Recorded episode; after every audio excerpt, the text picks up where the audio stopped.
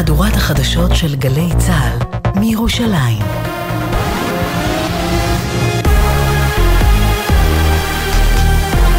גלי צהל מירושלים השעה 3. שלום רב, באולפן רני אבנאי עם מה שקורה עכשיו. בלילה שלפני מתקפת 7 באוקטובר בישראל זיהו הפעלה של מאות סימים ישראלים בשטחי הרצועה בידי אנשי חמאס. עם הפרטים כתבנו הצבאי דרן קדוש. בליל 7 באוקטובר, שעות ספורות לפני מתקפת חמאס, זיהו גורמי הביטחון בישראל פעולה חריגה בעזה. מאות אנשי חמאס הפעילו סימים ישראליים בטלפונים ניידים בשטח הרצועה. מדובר על אחד הסימנים המעידים שהתקבלו באותו לילה במערכת הביטחון והיו עשויים להוות איתות לכוונה של חמאס לפתוח במתקפה. זו כנראה גם אחת הסיבות להתייעצויות שכינסו בכירי המערכת בשעות שלפני, אך הם לא ייחסו לכך את החשיבות הראויה.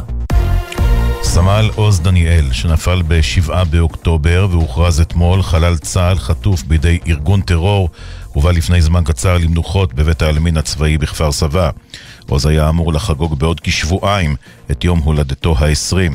הוא הותיר זוג הורים ואחות תאומה. מירב, אמו של עוז, ספדה לו. אני מדמיינת את הכעס והאכזבה שהייתה לך בזמן החטיפה. ידעתי לדמיין אותה היטב.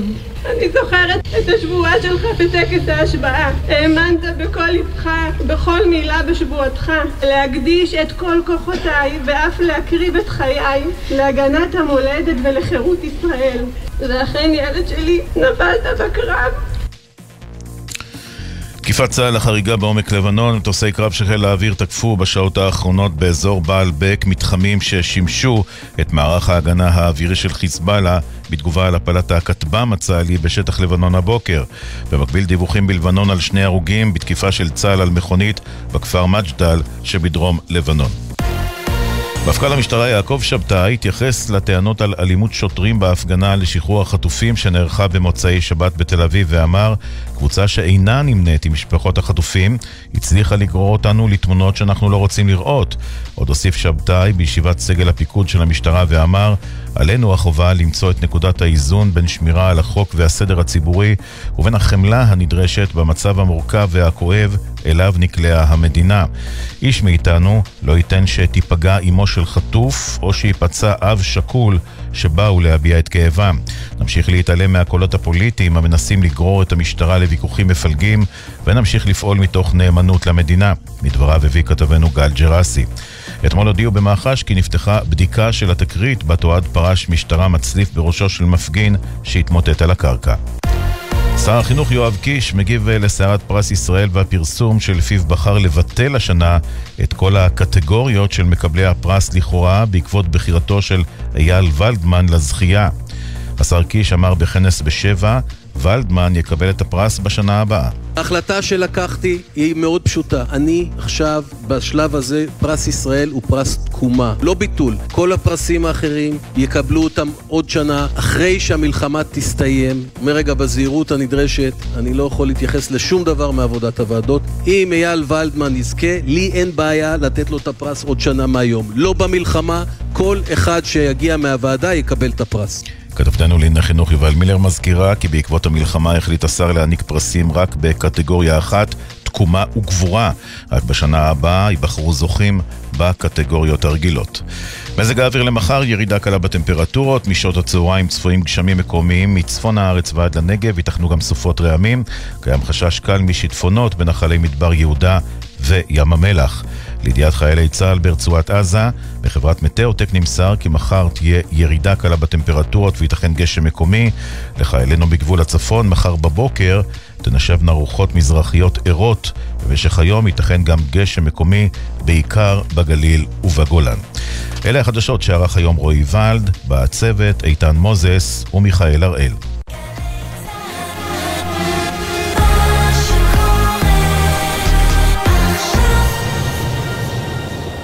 בחסות ביחד בשבילך, מועדון ההטבות לחברי הסתדרות. מהיום אפשר לקנות ולחסוך בהוצאות. אתם מוזמנים להצטרף חינם ותוכלו לחסוך במגוון בתי עסק ובפעילויות. בחסות ביטוח ישיר, המציע לכם לפנדל ביטוח רכב וביטוח מבנה ותכולה לבית, ותוכלו לחסוך בתשלומי הביטוח. ביטוח ישיר, IDI חברה לביטוח. בחסות אייס, המזמינה אתכם לזרום. כל הברזים בסניפים ובאתר במחירי מבצע ללא מע"מ. אייס.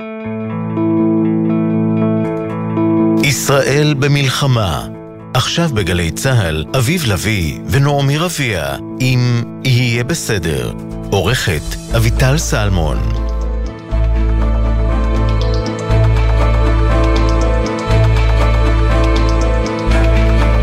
דיברנו אתמול על הצפת המסרונים לקראת הבחירות לרשויות המקומיות. אז קיבלתי לפני כמה זמן מסרון מסיעה שצריך להגיד, יש לה חוש הומור. זה מתחיל, שלום כאן קר ורחל, סתם כאן זה וזה וזה. לא רע? יפה. יפה. ואנחנו מדברים כבר כמה ימים על זה שכמה חשוב להצביע בבחירות האלה, על אף שאנחנו בעיצומה של מלחמה. זה תופס גם לגבי חיילים, בין אם הם בגבול לבנון, בין אם הם בתוך עזה, בין אם הם במקום אחר, ויש הרבה שאלות שאנחנו מקבלים בימים האחרונים, גם מחיילים, גם מהוריהם, לגבי איך זה בדיוק עובד, הסיפור הזה של ההצבעה בצהל. יש מישהי שיודעת את כל התשובות על השאלות האלה. שלום לעלם עינת רץ, מפקדת מרכז תעסוקת עובדי צהל וקצינת הבחירות של צהל. שלום. שלום, צהריים טובים. לא ידענו שיש דבר כזה קצינת בחירות בצהל. זה תואר חדש או שאת ירשת אותו? זה מינוי שהוא נוסף לתפקידי. בשגרה אני באמת מרכז תעסוקת עובדי צהל, ראש מרכז תעסוקת עובדי צהל. שאלה שיש מיתוס שרץ, וחשש גם צריך להגיד בקרב הרבה חיילות וחיילים, שחוגר לא מספיק, חייבים תעודת זהות בשביל להצביע בבסיס, ואם שכחתי אותה בבית ואני בסיס רחוק, הלך עליי, זה נכון? לא מדויק, בבסיסי צהל ברחבי הארץ בהחלט חוגר הוא מספיק, ובבסיסי לחימה ברצועת עזה או בבסיסים שהם נמצאים באזור לחימה דיסקית, ומפקד שמזהה את החייל מספק בהחלט. זה חלק מהתיקונים שביצענו לקראת באמת קיום תהליך בחירות בצל לחימה.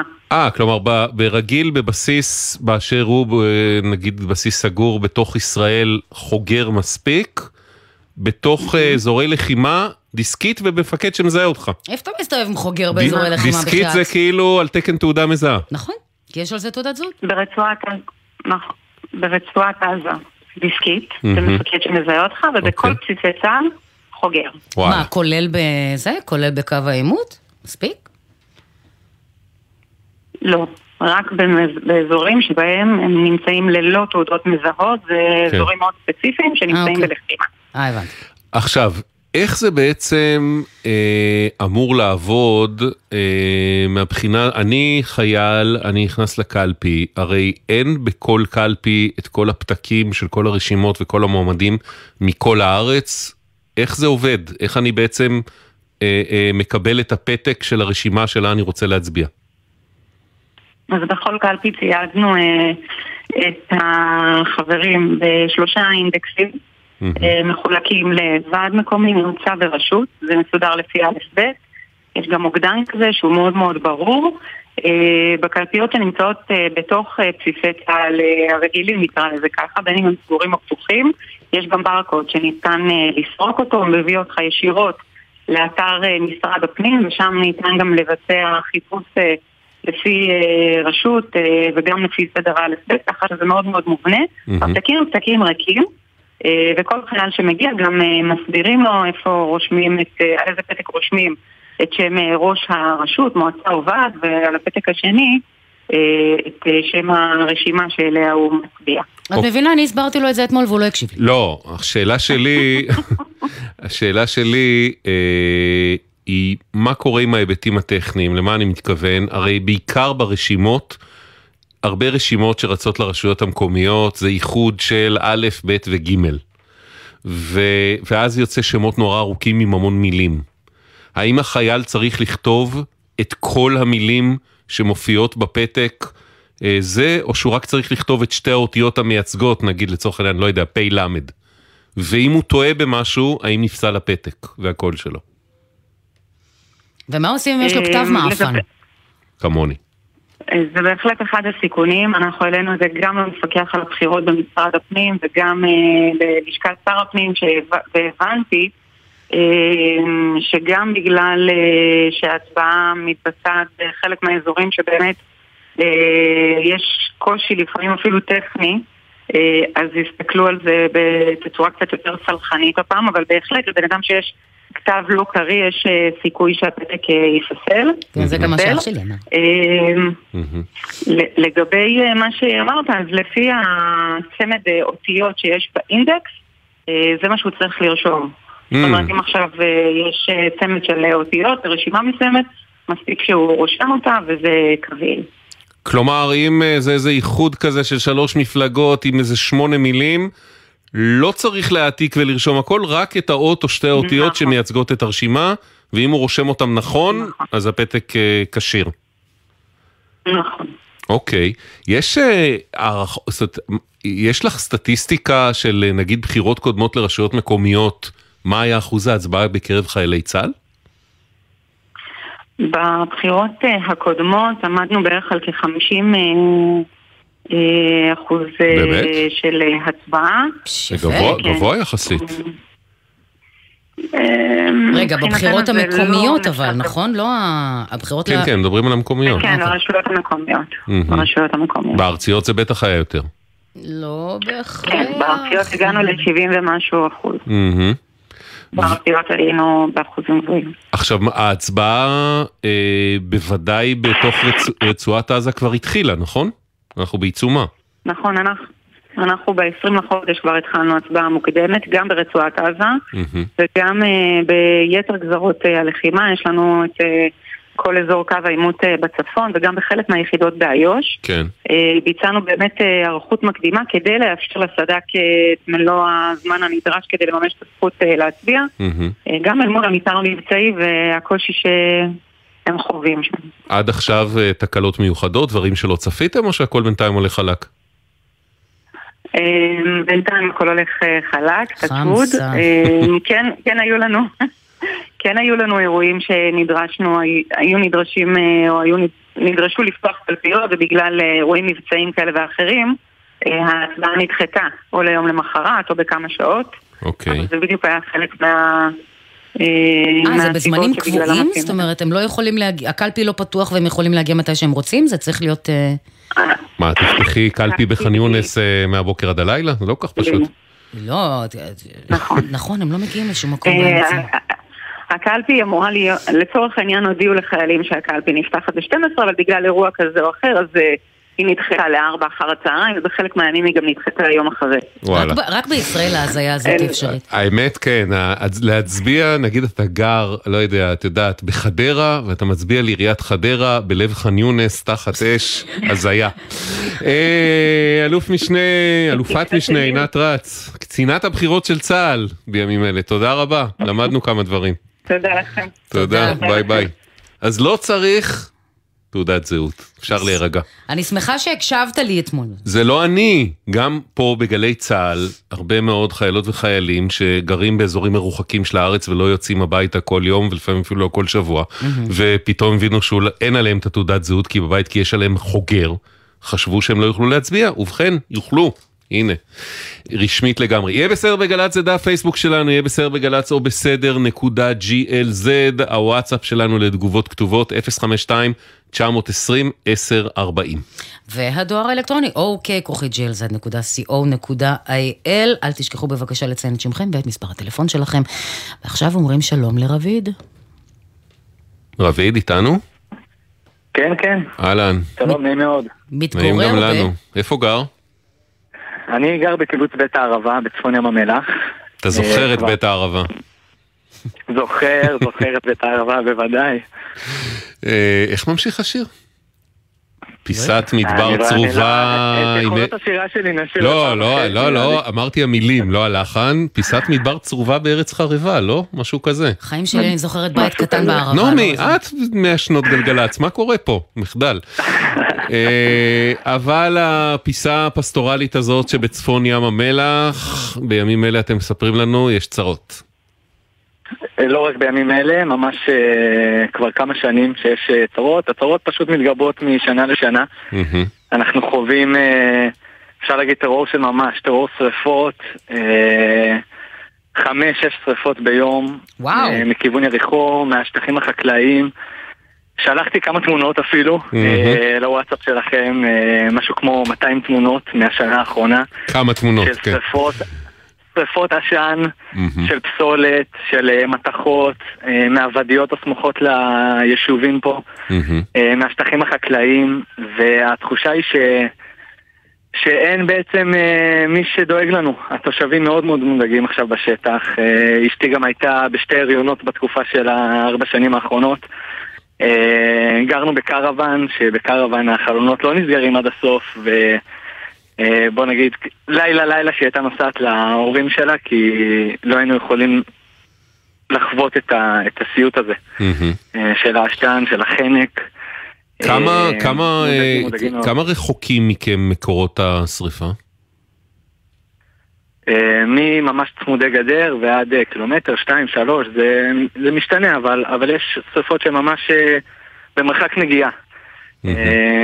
צריך להגיד, אתם נוטים, זאת אומרת, יש איזה בצפון ים המלח ביישובים, אני מכיר קצת את הדינמיקה, אתם לא מרגישים את זה בשוטף, אבל בעצם אתם מעבר לקו הירוק, אתם צמודים ליישובים פלסטינים, במקרה הזה קרובים מאוד ליריחו, ואתה אומר שרוב, ולכן גם השטחים החקלאיים של חלק מהחקלאים הפלסטינים קרובים אליכם מאוד. נכון? אין מאוד, ביניכם נכון. לבינם גדר, אין איזה מרחב הפרדה, אין כלום. יש גדר ביישובים, אבל... של היישובים, כן. החקלאים אין. כן, אבל בשטחים החקלאים אין, והתושבים לא יודעים בסוף בדיוק איפה שטח A, שטח B, שטח C. התושבים מגיעים כבר לשטח. הם נפגשים, הם מגיעים לשטח, הם מגיעים לשריפות, מגיעים עם גלוני מים כדי לחבות השריפות. יש לפעמים מפגשים גם עם פלסטינים. אפילו עיריית יריחו העלתה בפייסבוק הרשמי של עיריית יריחו שכוחות הכיבוש, כן, אנחנו התושבים, כוחות הכיבוש מגיעים ונכנסים לשטח שלנו כדי לכבות שריפות חוקיות לטענתם. חוקיות. אבל התושבים מאוד מאוד מודאגים. אז זה שריפות... אולי החוקים שלהם אחרים, לך תדע. זה שריפות שמה נשרף בהם? זה רק חקלאות? זה גזם? זה מה? יש הרבה מאוד גזם, אבל לא רק, יש גם הרבה מאוד פסולת שמפוזרת בוודיות. אנחנו יום יום רואים מסעיות שעושות את הירידה של כביש 1 מכל מיני אתרים שנמצאים ברחבי איו"ש. המסעיות יורדות, נכנסות פה לשטח, מורידות את כל הפסולת בוודיות. מה, פסולת בניין? בוואדי, פסולת בניין, מתחות, פסולת גם מהבתים של יריחו. האתר לסילוק פסולת של יריחו מלא עד 0 מקום. אנחנו מחכים לתקציבים שהובטחו כבר לפני 2 ו3 מהמינהל האזרחי, מהמשרד להגנת הסביבה, לרוקן להם את אתר הפסולת של יריחו, מה שעדיין לא קרה, ואנחנו נושמים את כל הפסולת של 30,000 תושבים. אז זהו, תאר קצת את הדיאלוג שלכם עם הרשויות שלנו, כי אתם הרי הרמתם כל זעקה כבר מזה זמן. המון זמן. המועצה באמת נרתמה ונרתמת לעניין. היא נפגשת איתנו פעם בשבוע לפגישה מסודרת שאנחנו מנסים לקדם בעצם את העניין הזה מול בעלי התפקידים. יש פגישות שהתנהלו עם רשות הטבע והגנים, עם המשטרה, עם צה"ל, עם כיבוי האש, עם המשרד להגנת הסביבה, עם המינהל האזרחי, אבל התחושה ששום דבר לא נעשה בשטח, שהשריפות רק מתגברות מיום ליום. וכל גוף בעצם מטיל את האחריות על הגוף השני. המשרד להגנת הסביבה אומר, זה אחריות המינהל האזרחי, צריכים לדבר איתם. המינהל האזרחי אומר, אחלה, תביאו לנו את התקציבים של המשרד להגנת הסביבה. ממש כאילו שיח של קצת מועצת תלמידים, וזה לא אמור להיות ככה. רביד, למה להעליב מועצות תלמידים? אוקיי, אתה וזוגתך. אני אגיד לכם, בסוף אני אזרח פשוט, אני מתנדב, הבריאות של הילדים שלי חשובים לי, הבריאות של הילדים של כל התושבים פה במועצה מאוד מאוד חשובים לי, ואני מודאג מאוד ומורעל מאוד. זה השורה התחתונה. אז אתה לא היחיד, כמו שאתה יודע, דיברנו עם עוד כמה וכמה מהשכנות והשכנים שלך. קוראים לי רעות, אני גרה בקדם ערבה, יש לי 5 ילדים, הרבה ימים שאי אפשר לצאת מהבית, הכל אפוף עשן, וזה פגיעה בריאותית ובכלל באיכות החיים לכולנו ולילדים שלנו ולכל תושבי האזור. במשך תקופה מאוד ארוכה אנחנו סובלים משריפות כמעט בכל שעות היממה, ברמה שהכביסה מסריחה, יושבים בחוץ, משתעלים, הכל אפוף עשן, פעם אחרי פעם, ריח בלתי נסבל. אנחנו רואים את המשאיות שאנחנו נוסעים ממש בדרך הביתה, מלאות כל טוב מבצבץ מלמעלה, ולמחרת אנחנו פוגשים את השריפות האלה על הבוקר, כשאנחנו יוצאים עם הילדים למסגרות חינוך. מדובר בטרור לכל דבר, זו פגיעה מתמשכת באזרחי מדינת ישראל עם השלכות בריאותיות קשות. כל הניסיונות שלנו להגיע לגורם שיכול לתת מענה לבעיה הזאת לא הצליחו. ופעם אחרי פעם אנחנו מנסים לדווח, והרשויות לא עושות שום דבר. אריה כהן הוא ראש המועצה האזורית מגילות ים המלח, שמאגד בעצם את היישובים שנמצאים לחופו הצפוני של הים. שלום אריה. שלום אביב. גם אתה נושם את זה יחד עם התושבים? על פי רוב, כשבבוקר אני מגיע למועצה, הרבה פעמים אני גם נושם. הנזקים הבריאותיים ברורים וידועים, ופשוט, איך אומרים, גם אנחנו נלחמים ומנסים לעשות כל שביכולתנו להתייחד עם התופעה הזו. מה אתה כמועצה מנסה לעשות ואיפה זה נבלם? למה זה לא עובד? תראה, א', בוא נאמר מראש הנושא מורכב. בסדר? כי כל עשינו מיפוי, כמו שגם רביד אמר, זה גזם תמרים, כבלים של חשמל שמפיקים עם נחושת, ופסולת ביתית של יריחו. ובאמת רוב השרפות הם בשטחי A, חלקם בשטחי C שהם בבעלות פלסטינית, שזה גם משהו מוזר, אבל בהחלט קיים. ורצינו להבין מאיפה זה מגיע, ובאמת משטר הרוחות הוא כזה, שבסופו של יום הכל, גם שורפים בבקעת הירדן, בסוף הכל מגיע לקדם ערבה ובית הערבה בעיקר, וגם לפעמים קצת בית חוגלה, ויש איזה תחום מאוד ספציפי זה מגיע אליו, וכאילו הכל נשאב לשם. עשינו פעילות לא פוליטית, לא מעטה. הייתה ועדת פנים ואיכות הסביבה, ברשות חבר כנסת יעקב אשר, שבאמת קצת הזיז את העניינים, הזיז את המינהל האזרחי, גם המנכ"לית הקודמת של המשרד וגם השרה הנוכחית היו במקום, מנסים לעזור. העניין הוא בסך הכל בסוף צריך להעיר בגדול את משרד הביטחון ואת שני השרים במשרד הביטחון. זה שר הביטחון עצמו והשר במשרד הביטחון. אתה מדבר על יואב גלנט ובצלאל סמוטריץ'. בדיוק. אוקיי. שבעצם בצלאל סמוטריץ' הוא גם אחראי על המינהל האזרחי, וצריכים לנקוט פעולות שהן פעולות של יד קשה, ואני אגיד לך בכל זאת, זה קצת מורכב בימים אלה של מלחמה, כאשר המנופים קצת מתקצרים. אבל אפשר לשלול היתרים, אפשר לעשות דברים אחרים. אבל צריך להגיד, א', הבעיה התחילה ואתם הנפתם נורי הזרה הרבה לפני המלחמה, ובית, יש פה גם פער, אני מניח, תדייק אותי אם אני טועה, בין דברים שקורים בתוך שטחי A, שלהיכנס לשם, זה באמת סוגיה צבאית, מדינית, פוליטית מורכבת, לבין שטחי C, שנמצאים על פניו בניהולה האזרחי של מדינת ישראל ממילא. וגם שם אנחנו מבינים שדברים לא קורים. עיקר הבעיה בעיניי בשטחי A. אוקיי. וגם יש דרך אגב החלטת ממשלה מיוני, בנושא הזה שנקרא טיפול במפגעי סביבה באזור יהודה ושומרון במפגעים חוצי גבולות. בסדר? צריך גם לקיים את ההחלטה הזאת. זאת אומרת, החלטה שהובילה השרה סילמן. שמה בעצם היא אומרת או מה היא אמורה להגיד? היא אומרת שאמורה בסופו של יום להעביר גם סמכויות מהמינהל האזרחי למשרד הגנת הסביבה מצד אחד, מצד שני, גם ירושמת בפנת סמה, מה שרבית קודם אמר, כאילו המדינה מוכנה לשלם לעיריית יריחו על מנת לפנות את האתר הפסולת. כבר למעלה משנתיים. קרן הניקיון. אבל הכסף לא עובר. הכסף לא עובר כי עיריית יריחו לא מוכנה שיפנו. הם רגילים לשרוף ליד הבתים. והם עורמים ושורפים את מתקן איסוף ההשפעה שלהם, ופשוט זה מזעזע, זה פשוט אי אפשר לנשום. שזה מעניין וגם עצוב, בהנחה שזה נכון, כי אנחנו מכירים הרי את הבעיות האלה, לצערנו פה בתוכנית, אנחנו עוקבים אחריהם כבר יותר מעשור, בעוד הרבה מאוד אזורים בקו התפר. באזור השרון, שומרון, באזור לחיש וכן הלאה. בהרבה מאוד מקומות כאלה, התושבים הפלסטינים, שהרי הם הראשונים לנשום את העשן הרעיל ולסבול ממנו ולחלות בסרטן, וכבר יש על זה מחקרים, הם משוועים רק שהבעיה תטופל. פה אתה אומר לנו, עיריית יריחו מבחינתה שזה יימשך, כך לפחות אתה יודע. שמעת את זה מהם ישירות לרקורד? לא, אתה יודע שאני בתור, כמו שאמרת, אנחנו ביהודה ושומרון, אני בתור תושב יהודה ושומרון, הגורמים הרשמיים ביריחו אינם מדברים איתי. אוקיי. בסדר, זאת לא צריך להבין. בסוף אני מדבר איתם דרך בעצם המתק, מה שנקרא, מפקדת תיאום וקישור. כן. ובדרך כלל הכל זה פתרונות קוסמטיים. זאת אומרת, יש בעירה פה, נשלח הכיבוי הפלסטיני. קודם אמרו לך טרור, זה יכול להיות שזה טרור, הכיבוי הפלסטיני לא ממש ממהר לחבות שום אש ביריחו מרצונו הטוב. בסדר, ובאמת פה צריך לעשות משהו מאוד ככה רבמה.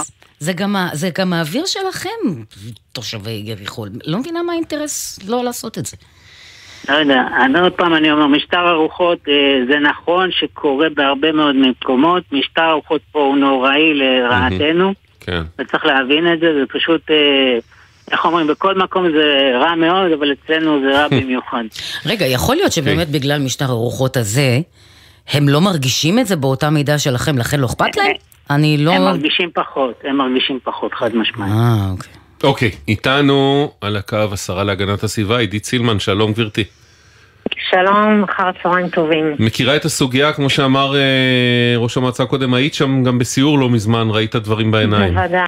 בוודאי, לא סיור ראשון, הייתי סיורים במקום הזה, אני חייבת לומר שלא רק שם, בכלל אנחנו מתמודדים, צריך לומר, עם כל אירוע שנקרא שטחי A, B ו-C במפגעים שכמו שציין אריה כהן, מפגעים חוצי גבולות. אנחנו מדברים על גריטת רכבים פיראטית, אנחנו מדברים על מחצבות פיראטיות, אנחנו מדברים על ביוב ושפחים, אנחנו מדברים על שריפות פסולת פיראטיות בלתי חוקיות. כן.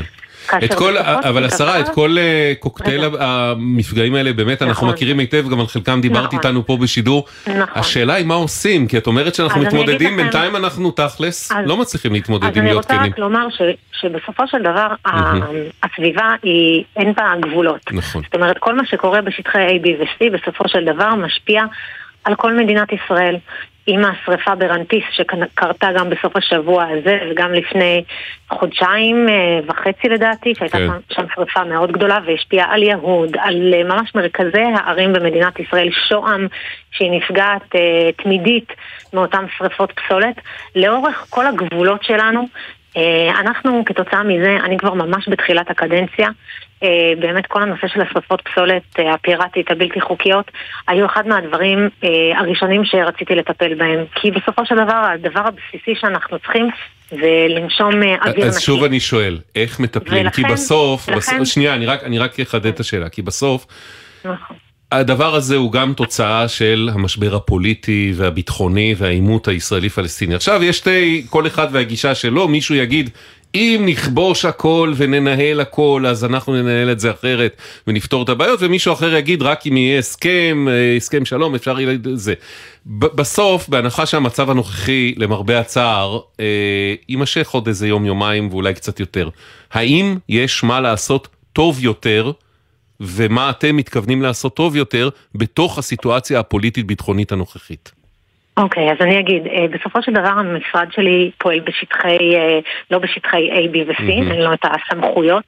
הסמכויות של החקיקה הסביבתית לא נמצאות ביהודה ושומרון, לא חוק שמירת ניקיון, לא חוק אוויר נקי. כלומר, כרגע, לפי החוק פקח שלך לא יכול לעבור את הקו הירוק ולפקוד, לטפל באתר שבוער ביריחו? נכון, מי שמטפל ואמון על האזורים האלה זה המינהל האזרחי. אני כבר הוצאתי מכתבים, לא פעם אחת, אני קודם כל העליתי הצעת מחליטים של מפגעים חוצי גבולות, שבאמת אומרת כמה דברים. מעבר לוועדה בין משרדית שמקדמת ומטפלת כרגע בהסמכת חקיקה סביבתית גם ביהודה ושומרון, ומכפיפה חלקים מסוימים למשרדנו, כדי שנוכל באמת לטפל בזה ולהיות אחראים כמו שאנחנו אחראים בשאר מדינת ישראל.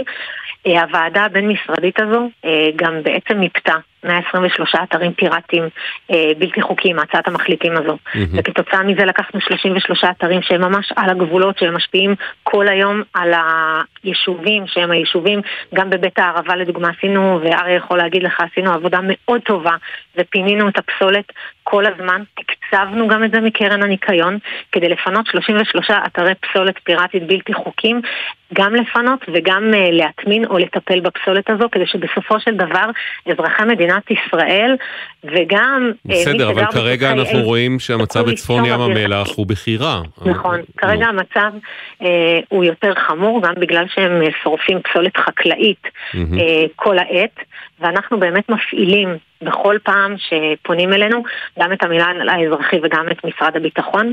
אריה והתושבים שם יודעים רק לפני שבוע וחצי לדעתי, כתוצאה מזה שבאמת נשים פנו אליי, נשים בהיריון ואנשים שהם לא מסוגלים לפתוח את החלון ולנשום.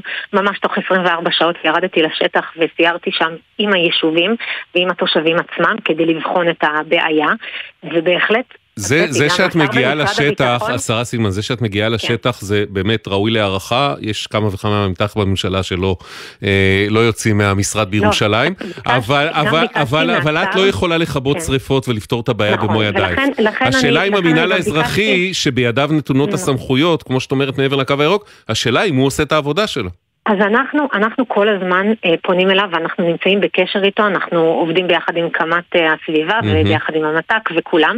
אני אפילו הוצאתי מכתב גם לשר במשרד הביטחון בצלאל סמוטריץ' וגם לשר הביטחון יואב גלנט, ביקשתי מהם בצו אלוף להכפיץ לי את החקיקה הסביבתית. מה הם ענו? ביהודה ושומרון. מה הם ענו?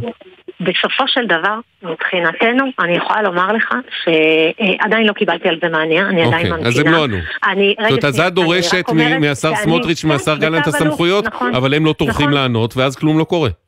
ולכן אני חושבת שבסוף, ואנחנו בוועדה הבין-משרדית, שבהתחלה של המלחמה גם לא כונסה, כי רוב האנשים היו במילואים, חזרה ומתכנסת, ואנחנו מבחינתנו מקדמים את הכל ביחד עם היועמ"שים ועם מי שצריך, כי אני מבינה בסוף שזה אחד הדברים, תראו, בכללי, יהודה ושומרון גילינו גם, אתה יודע, כל מדינת ישראל אחרי 7 לאוקטובר גילתה שמהווה חומת מגן על כל היישובים גם במרכז הארץ, אז בסופו של דבר היא גם לא יכולה להיות החצר האחורית הסביבתית של מדינת ישראל. זה בינתיים מה שקורה. השאלה אם לרביד ששומע אותנו... וזה מעל כל ויכוח פוליטי מבחינתי. בסדר, אבל השאלה, השרה סילמן, השאלה בפועל, האם, כי את כל זה אנחנו כולנו מבינים ומסכימים, ועל מה שאמרת רביד וארי כהן ותושבי צפון ים המלח בוודאי מוכנים לחתום. השאלה אם יש איזה צפי שהמצב ישתפר, אם השרים במשרד הביטחון לא מעבירים אלייך את הסמכויות, ואם אף אחד לא עושה לתחושתם של התושבים שום דבר בפרקטיקה, אז אני ירדתי ביחד עם קמ"ט הסביבה, עם בני אלבאז ביחד, ואני גם נמצאת עם המינהל האזרחי, עם אטילה פארס ועם כולם. כולם מבינים שהשמירה על הסביבה היא מעל כל הוויכוח. ומה הם עושים עם ההבנה הזאת? הם גם ביקשו מאריה, מראש מועצת מגילות, אריה כהן, למפות להם אזורים מסוימים, קריטיים, ושם הם מטפלים.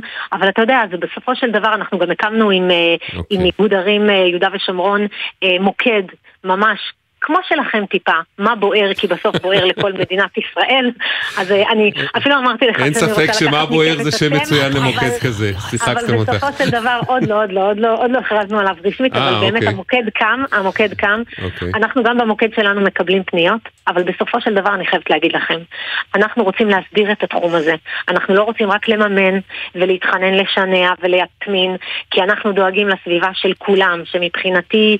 היא שווה כי היא חוצה גבולות. אני צריכה שמשרד הביטחון, כמו שאמרתם, ושהמינהל האזרחי לא רק יהיו על זה, אלא שגם יבינו שהסמכויות שם באזורים האלה צריכים להתרחב כדי שנוכל לטפל. אנחנו נעביר את המסר לשרים סמוטריץ' וגלנט, שנפגוש אותם בהזדמנות. אנחנו גם מעבירים את המסר. השרה סילמן, אנחנו חייבים תכף לצאת להודעות, וחייבים עוד לפני זה, א', המון תודה שהיית איתנו, חייבים תגובת המינהל האזרחי. רביד איתנו, נכון? רביד? בוא תקשיב לתגובת המינהל האזרחי, אנחנו בטוחים שתלמד ממנה המון. כן. נעמי, בבקשה. אז ככה. אנו רואים חשיבות רבה במיגור מפגעים סביבתיים ביהודה ושומרון, באשר לשריפות הזבל באזור יריחו. המינהל האזרחי מבצע פעולות רבות לחיבוי השריפות מרגע הדלקה, הכוללים כיבוי השריפה באמצעות מסעיות הנוסעות עודפי אפר, שינוי אמצעי כיבוי נוספים למרחב ופעולות נוספות. בנוסף, המפעל מפעיל את יחידת דוד, שאמונה על אכיפה סביבתית במעברים למניעת העברות לא חוקיות של פסולת. בשנת 2023 נתפסו כ-170 מסעיות שהובילו פסולת באופן לא חוקי במרחב. רביד, אתה מרגיש יותר בטוח ואופטימי אחרי התגובה הזאת? בכלל לא, אפילו יותר מודאג, כי אנחנו על בסיס יומיומי שולחים תמונות של מסעיות מפוטטות בפסולת גם היום, שיורדות בכביש אחד ואף אחד לא עוצר אותם, אף אחד לא בודק. אתה אומר יחידת דוד לא שם 24/7 לשירותך? לא רק שלא שם, אני מוכן לשים, חותם לכם שאם תשימו מצלמה פה בירידות של כביש אחד, אתם לא תראו אותם עוברים אפילו פעם אחת, אפילו פעם אחת בשבוע. כן. זה נקודה חשובה אגב רביד, כי לפי מה שאתה אומר, רק אני אגיד, לפי מה שאתה אומר שזה קורה גם באזורים אחרים בקו התפר, מדובר בהברחת פסולת מתוך ישראל אל השטחים, כלומר בשטף בין עבריינים ישראלים לפלסטינים בעצם. יכול להיות, אני לא יודע.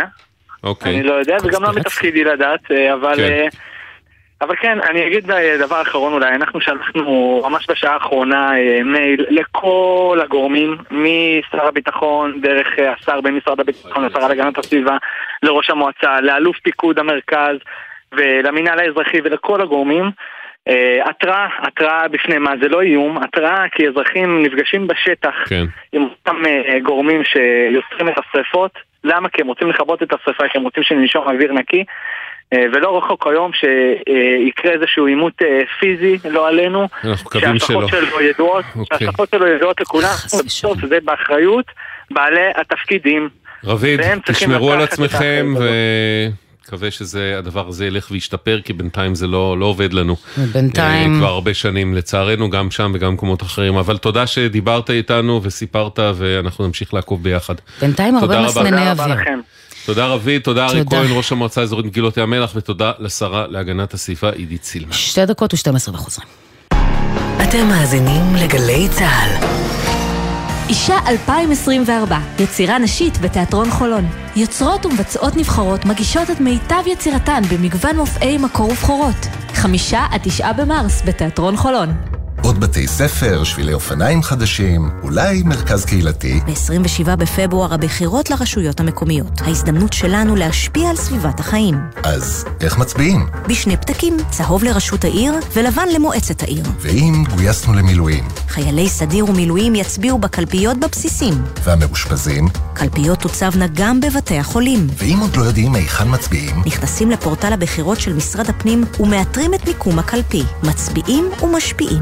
ההצבעה תתקיים לצד הנחיות פיקוד העורף. מידע נוסף באתר משרד הפנים. מקומי זה הכי. הכי חשוב לביטחון האישי. הכי חשוב לחינוך. הכי חשוב לקהילה. הכי משפיע עליכם. ב-27 בפברואר יוצאים להצביע בבחירות ולהשפיע על הבית. שלום לכם, כאן אבשלום קור. אנו מעדיפים לראות את לונדון הופכת לאיי חורבות ואפר מאשר להיכנע לגרמנים. מי אמר? ראש ממשלת בריטניה, וינסטון צ'רצ'יל. מחר בפינתי על פתגמיו מן המוזיאון התת-קרקעי בלונדון. בבוקר לפני 6, בערב לפני 5. יחד במלחמה. אוריה חלמיש, מפקד פלוגה ג' בגדוד 466, צנחן. אני רוצה ככה לנצל את הבמה הזאת למשפחה האישית שלי, אשתי התותחית. באמת תודה רבה. זה מרגש אותך, אוריה, לדבר עליה. לא, זה מה שנותן את הכוחות. לי המשפחה שגוד תומכת מאחור, לא היינו יכולים לעמוד קדימה. מגיע לה ההתרגשות הזו שלך. מדברים הרבה על הרעיות, אבל אנחנו צריכים להזכיר גם את הלוויות. גלי צהל, פה איתכם, בכל מקום, בכל זמן. עכשיו בגלי צהל, אביב לביא ונומי רביע, אם יהיה בסדר. הבית של החיילים, גלי צהל. מה בשמחה? השריפות האלה קורות גם בחריש, מה עושים? אני חושב שעל שריפות בחריש אפילו כבר דיברנו פה בתוכנית, יש מצב, זה קורה, והנה עוד מיקום בין מעלה אדומים לאיסאוויה והזריה, ששורפים כל ערב זה ולפסולת, זה פקחי מינהל אזרחי לא עושים כלום בעניין, לא ראיתי מי כתב, לגבי תגובה, אינבר מגיבה לשרה סילמן, גם בשריפות לא חוקיות בתוך גבולות ישראל היא לא מטפלת, שנים רבות שאימא שלי ניסתה לטפל בנושא באזור מזכרת בתיה, נעמי ידידתך, צמצמו ולדעתי ביטלו, היא אומרת המשטרה הירוקה, לא בטוח, אבל ביחס לצרכים, בטוח שהמשטרה הירוקה סובלת ממחסור גדול בכוח אדם, גם בגבולות ישראל. חיים שלי, אני מזכירה לך שדיברנו על העניין הזה, אז לפני כל השריפות שמגיעות מהמושבים מסביב, שזה גזם פלוס, בזמנים שלא מותר, שאסור לשרוף. יש מעט נקודות על המפה בישראל, שבה הסוגיה הזאת בעשור האחרון לא עלתה אצלנו בצורה כזו או אחרת, בהתחלה כולם התעלמו, צריך להגיד, בשנים האחרונות המשרד להגנת הסביבה מגדיר את הבעיה הזאת בעצמה כמגפה, מכת מדינה. נכון. אבל פתרונות עדיין קשה לראות. יהיה בסדר בגלץ, זה דף פייסבוק שלנו, יהיה בסדר בגלץ או בסדר.glz, והוואטסאפ 052-920-1040, 052-920-1040. והדואר האלקטרוני, אוקיי, כרוכית glz.co.il, אל תשכחו לציין שם ומספר טלפון. מוכן ללכת אחורה 3.5 שנים? תמיד. יאללה. פילת המעקב. לפני יותר מ3 שנים שוחחנו עם רון שמלווה את משפחתו של דן בן 10 שמתגורר בדרום וזקוק לטיפולי דיאליזה מדי שבוע. הטיפולים הללו ניתנים רק בבתי חולים במרכז הארץ, ודן נאלץ שוב ושוב לנסוע למרכז. אנחנו מדברים על ילד בן 10 שנולד עם מום מולד שקשור למערכת השתן. הוא נאלץ למעשה להגיע לטיפולי דיאליזה 3 פעמים בשבוע. הממש, הוא צריך להגיע מרחוק, מדרום הארץ, לבית חולים שניידר. בכל השטח הזה שמבאר שבע ועד אילת, אין. בשידור הייתה איתנו ליטל גרוסמן, מנהלת מחלקת מדיניות בריאות בעמותת רופאים לזכויות אדם, שהדגישה כי נדרש שינוי מדיניות בנושא. תושבי הדרום משלמים ביטוח בריאות באותו אופן יחסי כמו שאר תושבים, אבל משום מה הם לא מקבלים את אותה נגישות. אנחנו קוראים למעשה לממשלה לתת מתן עדיפות לאומית לאזור הפריפריה בכל מה שקשור לנגישות לשירותי בריאות, כי השיטה כרגע היא מקבעת את אי השוויון. אז הבטיחו לנו, להורים ולילדים, עד סוף 23. זה היה כבר. ליטל גרוסמן, מנהלת מחלקת מדיניות בריאות בישראל, עמותת רופאים לזכויות אדם, אהלן. היי, שלום אביב, שלום נעמי. יש כבר מכון דיאליזה לילדים בדרום, דרומית יותר משניידר בפתח תקווה? הבטיחו, אז קיימו, לא? לא, לא תופתעו, לא. רגע, נעמי פה ברצפה בהלם, אני צריך להרים אותה, שנייה. שוק. איי, מה את מספרת? איפה זה עומד? מה קורה? האמת שכן יש בשורה טובה. אני אגיד שממש בימים האחרונים בעקבות עתירה שעתרנו לבג"ץ, זאת אומרת צריך להגיד שזה לא קרה לבד. זה לא קרה לבד. זה נכון שמשרד הבריאות באמת השתכנע שצריך לפתוח יחידת דיאליזה לילדים באזור הדרום, והוא הודיע על זה, הוא ממש הודיע על זה, אנחנו שמחנו, אבל מאז, שזה היה בערך אני חושב שזה היה במהלך 2022, הם הודיעו על הקמת יחידה במהלך 2023, ומאז בעצם עקבנו, רצינו לראות מה קורה עם זה. וכל הפניות שלנו למשרד הבריאות לא הובילו לשום תשובה ברורה, מתי זה הולך לקרות, וגם תופתעו, גם לא איפה זה הולך לקרות. מה זאת אומרת איפה, אבל אנחנו דיברנו על... לא היה דיבור על סורוקה? כן. היה דיבור על סורוקה, הילדים, מרבית המוחלט של הילדים גר באזור דימונה, היחידה המטפלת שלהם היא בבית החולים סורוקה, ויחד עם זאת, משרד הבריאות כן בחן אפשרויות נוספות, ובתכתובות שלו אלינו הוא לא אמר בשום שלב שהוא שזה ברור שזה הולך להיפתח בסורוקה, ומחשש שזה לא ייפתח בסורוקה, ומחשש שגם לא קיבלנו תשובה מתי זה הולך לקרות, עתרנו לבג"ץ כדי לקבל תשובות, ובימים האחרונים קרו כמה דברים. גם קיבלנו תשובות לעתירה ממשרד הבריאות ומקופת חולים כללית, שהיא הבעלים של בית חולים סורוקה. הם הודיעו שהם הגיעו להבנות ביניהם, ושאכן תיפתח יחידה בבית חולים סורוקה, יחידת דיאליזה לילדים בבית החולים סורוקה, במהלך 2024. אני אגיד שרבויי אכזבות, ביקשנו מהשופט להשאיר את העתירה שלנו תלויה ועומדת, כדי לוודא שבאמת יהיה איזשהו מעקב שיפוטי על התהליך הזה, ולכן השופט השתכנע והורה להם עד ה-18 לאוגוסט 2024 לדווח על ההתקדמות בהקמת היחידה.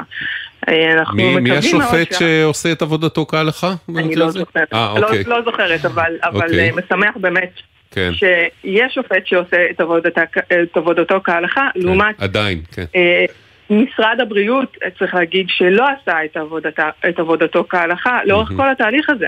לא, הדבר הזה מלכתחילה פשוט, אני זוכר שבזמנו כשההורים פנו אלינו, בפעם הראשונה היינו בשוק שילדים צריכים לנסוע פעמיים בשבוע שעות בכבישים, כמה שעות לכל כיוון כדי לקבל דיאליזה, זה פשוט מדהים. גם 4 פעמים לתינוקות, 4 פעמים לתינוקות, תינוקות נוסעים לשערי צדק, וכן, אני מודה שכשאתם, וזה הרגע גם להגיד תודה רבה, כי אתם עשיתם את החיבור בינינו לבין המקרה הספציפי הזה, ואנחנו ממשיכים ללוות אותו. אמנם המקרה הספציפי, המקרה של האמא שפנתה אליכם, הילד עבר השתלה מלחיים. נכון, זהו, דן עבר השתלה מוצלחת, וזהו, לא צריך את הדיאליזה. כן.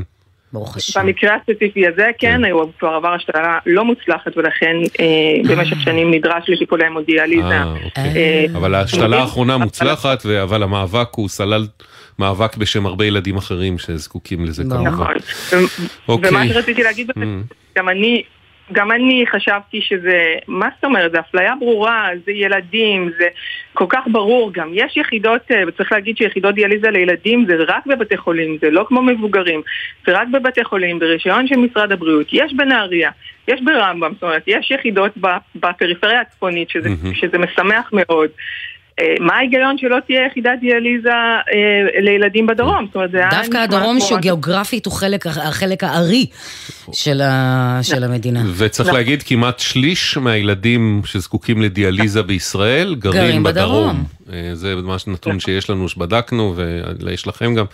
בקיצור, ליטל גרוסמן, רופאים לזכויות אדם, אבל את אומרת, כרגע בהחלטה שיפוטית ובהתחייבות של משרד הבריאות לבית המשפט, נקווה שהתחייבות שהם יעמדו בה פעם, עד סוף השנה הזו, 24, נפתחת יחידת דיאליזה בסורוקה. רגע, אבל עוד לפני זה אנחנו יכולים להיות במעקב, כי עד אוגוסט הם חייבים לתת תשובה מה מתקדם. כן, אנחנו, וזה גם מה שמשרד הבריאות בעצם אומר לנו, בתשובתו הרשמית. כן.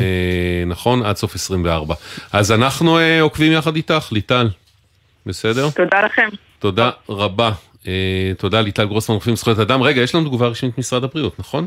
בטלפון שלך לדעת. יש? באמת? קיבלנו כזה? כן. רגע, אז אני בודקת. נכון, השירות עתיד להיפתח בסורוקה במהלך שנת 2024. בסדר, פשוט... קצר. יפה, אז אנחנו... תהיה עוד מעקב, זה היה מספר 4, אז אנחנו נהיה במספר 5. רגע, זה היה 4? לא, זה היה מעקב, מספר 4. בוא נראה, 1, 2, 3, 4. כן. אנחנו אומרים שלום ללורן, אלן. שלום חביב, שלום נמי. איזה מבטא, לורן, איזה מבטא. באיזה שנה עלית לארץ, לורן? ב-1980, לפני 44 שנה. ישר התגייסת, נכון? זמן קצר אחרי זה. כן, בדיוק, התגייסתי אחרי חצי שנה, כשעוד לא דיברתי עברית אפילו. בגלל שלא דיברתי עברית, כשהתגייסתי, אמרו לי, יש לנו ג'וב שאתה לא תצטרך לדבר הרבה, זה נהג משאית. שאלו אותי להוביל חומרים מסוכנים בחיל האוויר, אמרו לי, פה זה כלל מספר 1, רק אל תשאל מה יש בארגזים, אתה לוקח מנקודה לנקודה. אמרו לי, אל תשאל כלום, אל תשאל מה יש בארגזים, והכל יהיה בסדר. וככה התחלתי את דרכי על הכבישים, על כבישי הארץ, נסעתי הרבה. במהלך השנים אספתי רישיונות נהיגה, הגעתי למצב שהיה לי את כל הרישיונות, בעצם ABCDE, מה שנקרא במשרד התחבורה, ובשנה, אז לפני שנה וחצי הייתי נהג אוטובוס בחברת רעננה, שזה עוסקים בהסעות של תיירים, תלמידים ונופשים. לפני שנה וחצי ברביעי לספטמבר 22, זה עדיין קצת לספר את זה, לקחתי קבוצה של חיילים, 30 חיילים, מתל אביב ביום ראשון בבוקר, שסיימו חופשה בבית, בדרכם חזרה לבסיס אימונים, היו חיילים קרביים שהיו ביום, בשבוע הראשון של קירונות ביחידת כפיר, ומתאמנים בבקעת הירדן, ועשר דקות לפני שהגענו ליעד, לבסיס שלהם, היה מערב של מחבלים, נתקלנו במערב של מחבלים, התכנון היה מאוד מתוחכם מבחינת המחבלים, והחוקרים שסיפרו לנו, כשבזמן שהם עקפו את האוטובוס, התיזו על האוטובוס חומר דליק, על מנת, כל האוטובוס היה ספוג בחומר דליק, והתרנון היה פשוט לחסל אותי, להרוג אותי ולסחוף את האוטובוס עם החיילים. אז חסמו, זה היה כביש 90, נכון לורן? קצת לפני 90, כן, 2 קילומטר מכביש 90, לפני בסיס התרנות של החיילים.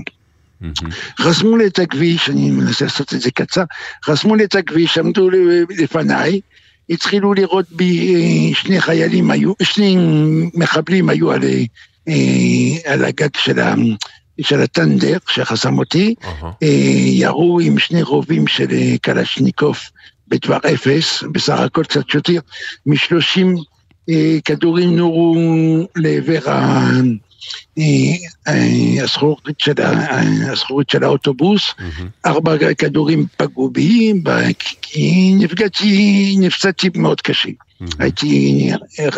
נחשבתי פצוע קשה, רצפתי כדור בלחי, שנכנס מלחי אחד, יצא מהלחי השני, הרסתי את כל הפה ואת כל השיניים באמצע, כדור הרס לי את כל היד עד המרפק, היד נפל לי פשוט, לא היה לי יד, היה לי כדור בהריה, פינו אותי במסוק. זה נס שאתה איתנו, לורן? מזל מטורף שאתה איתנו. זה מה שאמרו לי גם הרופאים. הרופאים כשחזרתי אחרי חצי שנה אמרו לי, אנחנו צריכים להתוודות לפניך, אנחנו כרופאים, כשהגעת עם המסוק, לא היינו בטוחים שנוכל להציל אותך.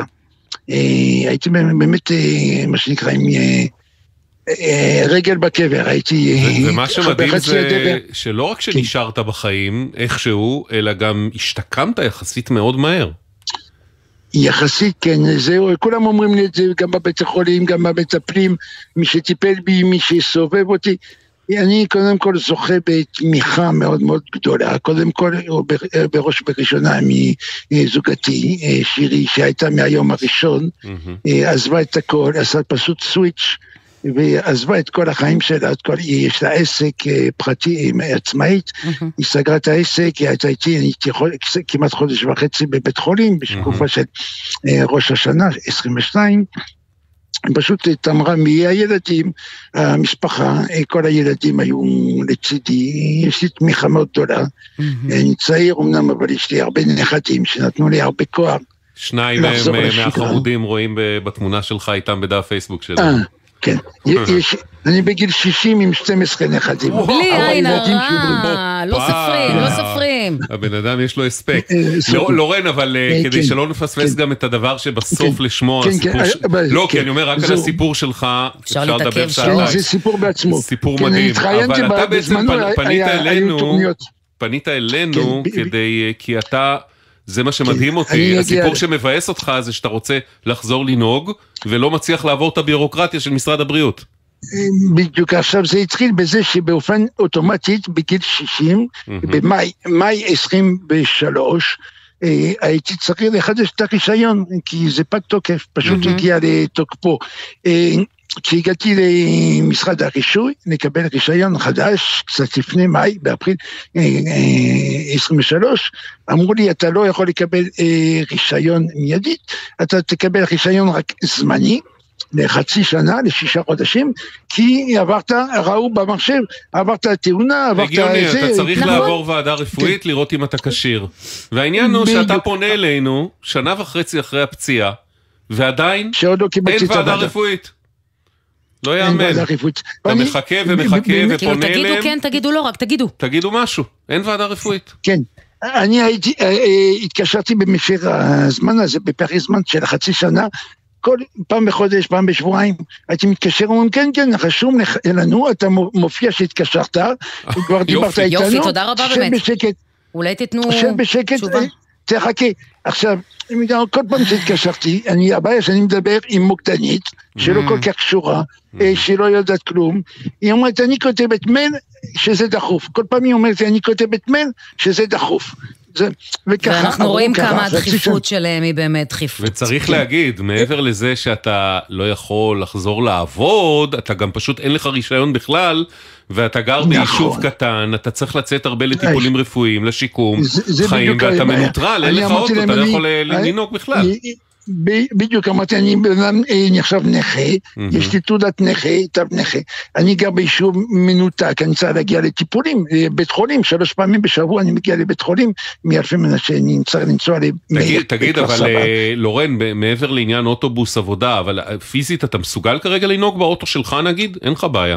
כן, כן, כן, כן, היום אני כבר נוהג, כי אני אנסה להתקדם, בזכותכם, בזכות גלית התחקירנית שעשתה עבודה נפלאה, גליה, עשתה עבודה נהדרת, באמת אין מילים, אין מילים, פתאום הכל, כל הדלתות נפתחו, פתאום כשגליה פנתה אליהם, חזרו אליי, אמרו לי, אנחנו שולחים לך בדואר, מספר תפסים, תחתים רופא, משפחה, רופא פסיכיאטר, כל מיני תפסים, בירוקרטיה, תחתים פה, תחתים שם, תשלח לנו בחזרה.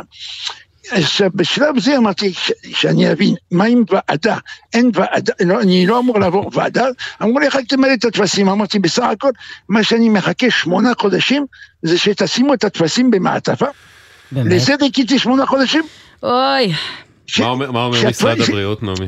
משרד הבריאות אומר, אנו מתנצלים על העיכוב הרב במתן המענה, וצוות המרבד יצר קשר עם לורן. בימים אלו מקדמים במשרד הבריאות שינוי מערכתי במרבד לקיצור זמני המתנה לטיפול בתיקים השונים. יובהר כי אין בסמכות המכון להאריך תוקף רישיון זמני שניתן לו על ידי רשות הרישוי.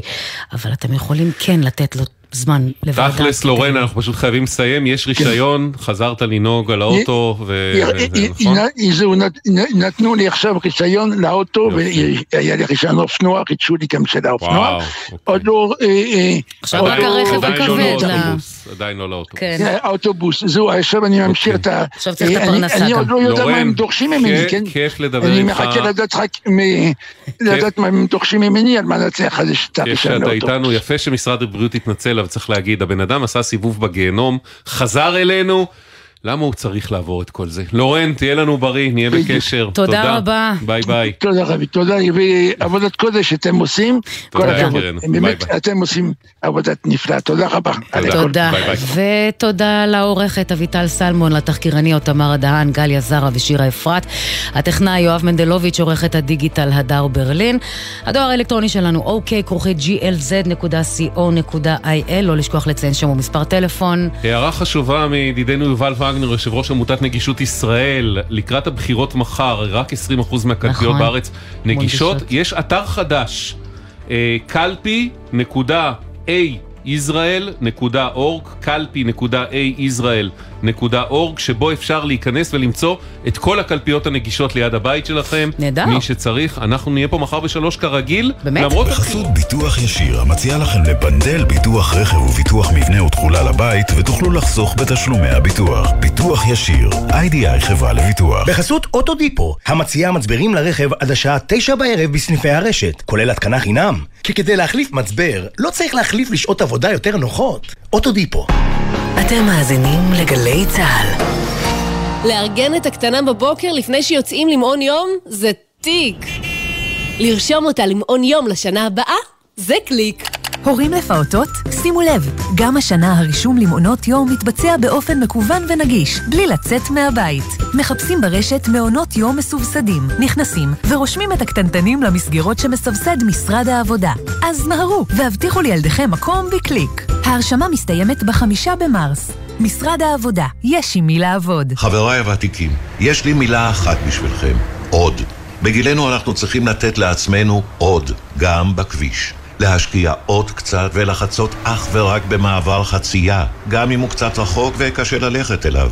לא להתפרץ לכביש, לסמן לנהג שאנחנו רוצים לעבור ולהסתכל לו עוד רגע בעיניים כדי לוודא שראה אותם. כ-50% מהולכי הרגל הנהרגים בתאונות דרכים הם אזרחים ותיקים. תנו להם עוד קצת זמן, אלה החיים שלהם. הרלב"ד, מחויבים לאנשים שבדרך. היום בבאר שבע בוחרים 102.3 FM, בהרצליה 96.6 FM, ובירושלים 104 FM. לא משנה איפה אתם מצביעים, העיקר שאת התדר של גל"צ אתם כבר מכירים. היום ומחר גלי צה"ל ביומיים של שידורים מורחבים לרגל הבחירות לרשויות המקומיות. אפי טריגר, אמיר איבגי, אפי בן אברהם, עידן קבלר ועוד, והכתבים שפרוסים בכל רחבי הארץ. גלי צה"ל, כל מקום, כל הזמן.